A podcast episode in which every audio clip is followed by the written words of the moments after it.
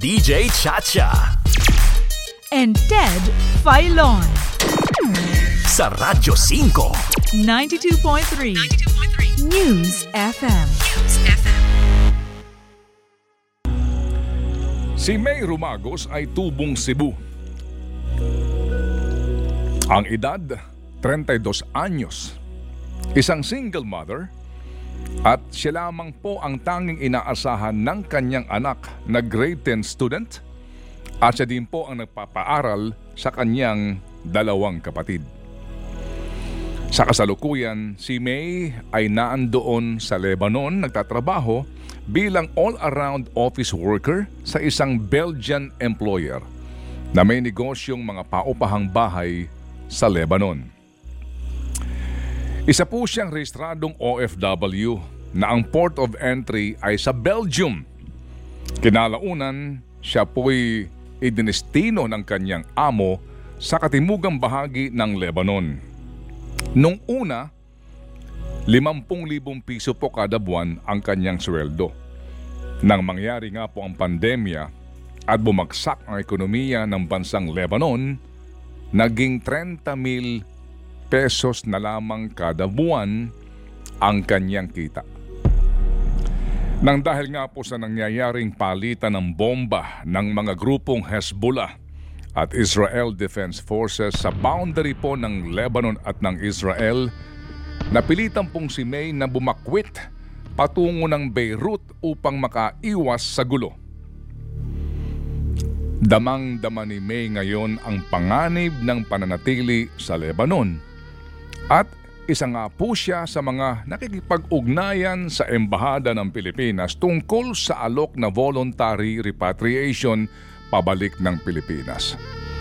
Nang amin siyang makapanayam nito po lamang Oktubre 24, inamin niya ang kanyang mga agam-agam kung bakit ayaw niyang umuwi ng Pilipinas.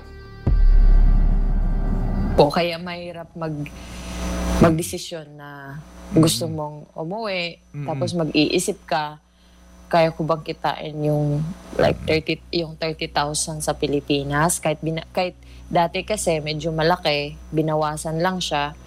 Ah, pero at least malaki pa rin po. Kasi saan ka makakuha ng 30,000 a month sa Pilipinas? Ang hirap po ng sa totoo lang hi- pahirapan pa po maghanap ng trabaho sa Pilipinas. Sabi ko sa sarili ko sige, sasabihin ko na magdesisyon ako, uuwi ako. Magripa, magparipat ako.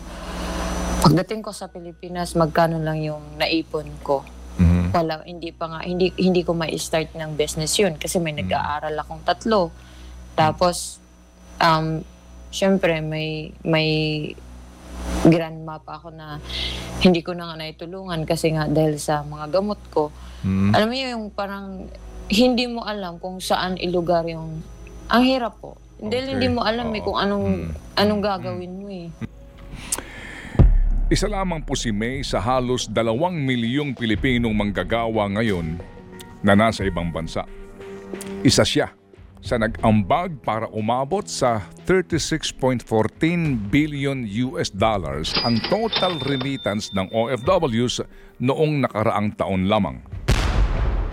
Sinasabing ang 36.14 billion dollars na ito na OFW remittance ang pinakamalaking halagang naipadala ng mga Pilipinong manggagawa sa abroad. At nahigitan nito ang dating pinakamataas na remittance na 34.88 billion US dollars noong pong 2021. Ayon pa rin po sa Bangko Sentral ng Pilipinas, ang kontribusyon ng overseas Filipino workers sa pambansang ekonomiya ay 8.9%. Sa pinakahuling datos po ng Philippine Statistics Authority, ang limang pangunahing destinasyon ng OFWs ay ang sumusunod. Asia, 80.8%, Europe, 9%, North and South America 6.3%, Australia 2.9% at Africa 1%. Ayon pa po sa PSA, sa tinatayang 1.96 na milyon na OFWs noong nagdaang taon, 23% ang nagtatrabaho sa Saudi Arabia. Sinundan po ng United Arab Emirates na mayroong pong 13.7%.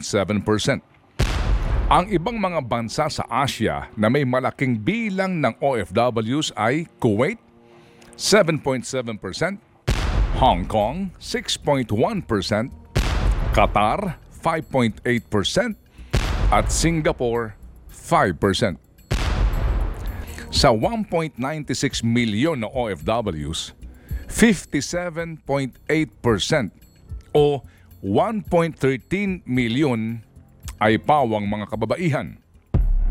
At apat sa bawat sampung OFWs ay may tinaguriang elementary occupation o mga pangkaraniwang pong gawain na kinabibilangan ng pagkakatulong. May tuturing pong mapalad nga si May dahil Belgian po ang kanyang amo at walang kafala system na ipinatutupad. Bagamat sa Lebanon, kung saan nandun siya nakadestino ngayon, may kafala system na ipinatutupad. Ang kafala system po ay salitang o ang kafala ay salitang Arabic na nangangahulugan ng to guarantee or take care of. Ang mga manggagawa sa mga bansang may kafala system ay kontrolado ng kanilang mga amo sapagkat ang mga amo ang nagsisilbing sponsor o garantor ng manggagawa sa panahon ng kanyang pananatili sa bansang kanyang pinagtatrabahuan. Hindi maaring umalis ang manggagawa o lumipat ng amo ang manggagawa nang walang pahintulot ng kanyang sponsor o garantor. Kalimitan pong hinahawakan ng mga amo ang pasaporte ng mga manggagawang Pilipino sa bansang nagpapatupad ng kafala system. Inalis na po ng Kingdom of Saudi Arabia ang sistemang ito. Subalit ito po'y ipinapatupad pa rin sa Bahrain, Jordan, Kuwait, Lebanon, Oman, Qatar at United Arab Emirates. Ang kafala system na ito ang isa sa mga dahilan kaya't naaabuso ang ating mga manggagawang Pilipino. Hindi man po madalas na naibabalita ang malimit na reklamo ng mga Pilipinong manggagawa lalo na ng mga kababaihang nagtatrabaho sa gitnang silangan bilang domestic helper ay ang paglabag sa mga kontrata ng paggawa, pagmamaltrato at pisikal na pang-aabuso.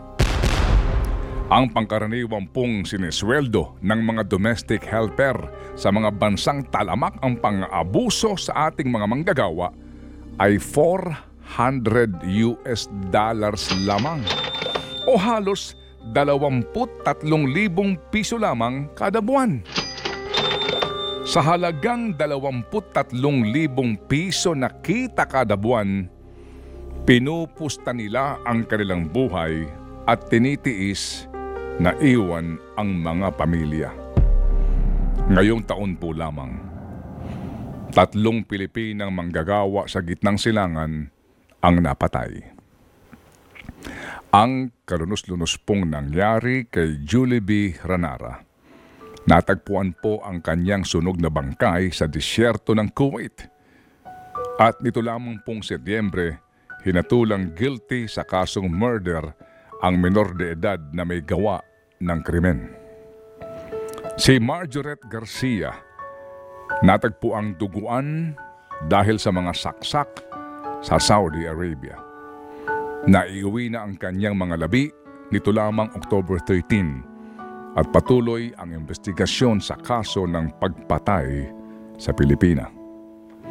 Sa pinakahuling balita po, naiuwi na rin ang mga labi ni Mary Grace Viray Santos na ginahasa at pinatay sa Aman, Jordan. Hawak na po ng Jordanian police ang menor de edad ding sospek.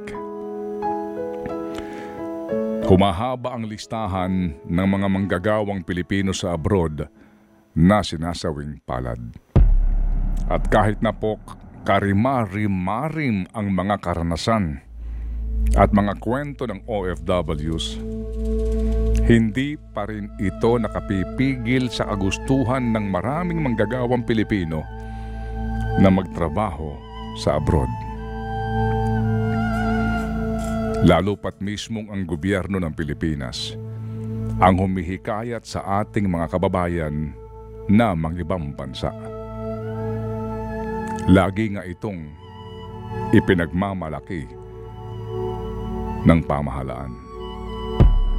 Sa pinakahuling sona ni Pangulong Marcos Jr., siya po'y pinalakpakan ng malakas ng mga miyembro ng Kongreso ng kanyang i-anunsyo na 70,000 OFWs ang nadagdag sa bilang ng mga Pilipinong manggagawa sa Saudi Arabia.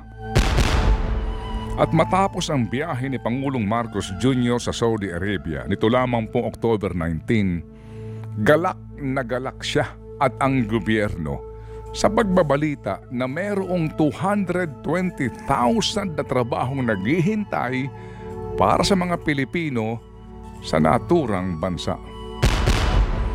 Tuwan-tuwa din po ang gobyerno sa pag-aanunsyo ng mga trabaho para sa mga Pilipino sa mga bansang Austria, South Korea at Hungary. Ang ipinag-aanyong magandang balitang ito ng trabaho sa abroad para sa mga Pilipino ay pagbabalat kayo ng mga namumuno sa bansang ito. Ito'y maliwanag na pagkukubli sa kabiguan ng pamahalaan na mabigyan ng oportunidad ang mga manggagawang Pilipino na maghanap buhay at kumita ng marangal nang hindi na kinakailangan pang itaya ang kaligtasan at mapalayo sa kanilang pamilya sa pangingibang bansa.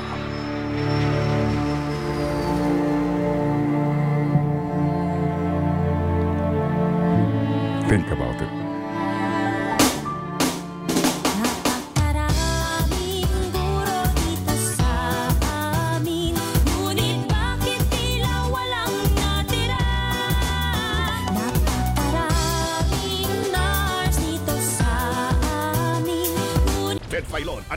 Chacha. Ngayon, nasa Radyo 5, 92.3 News FM. Monday to Friday, 6 to 10 a.m.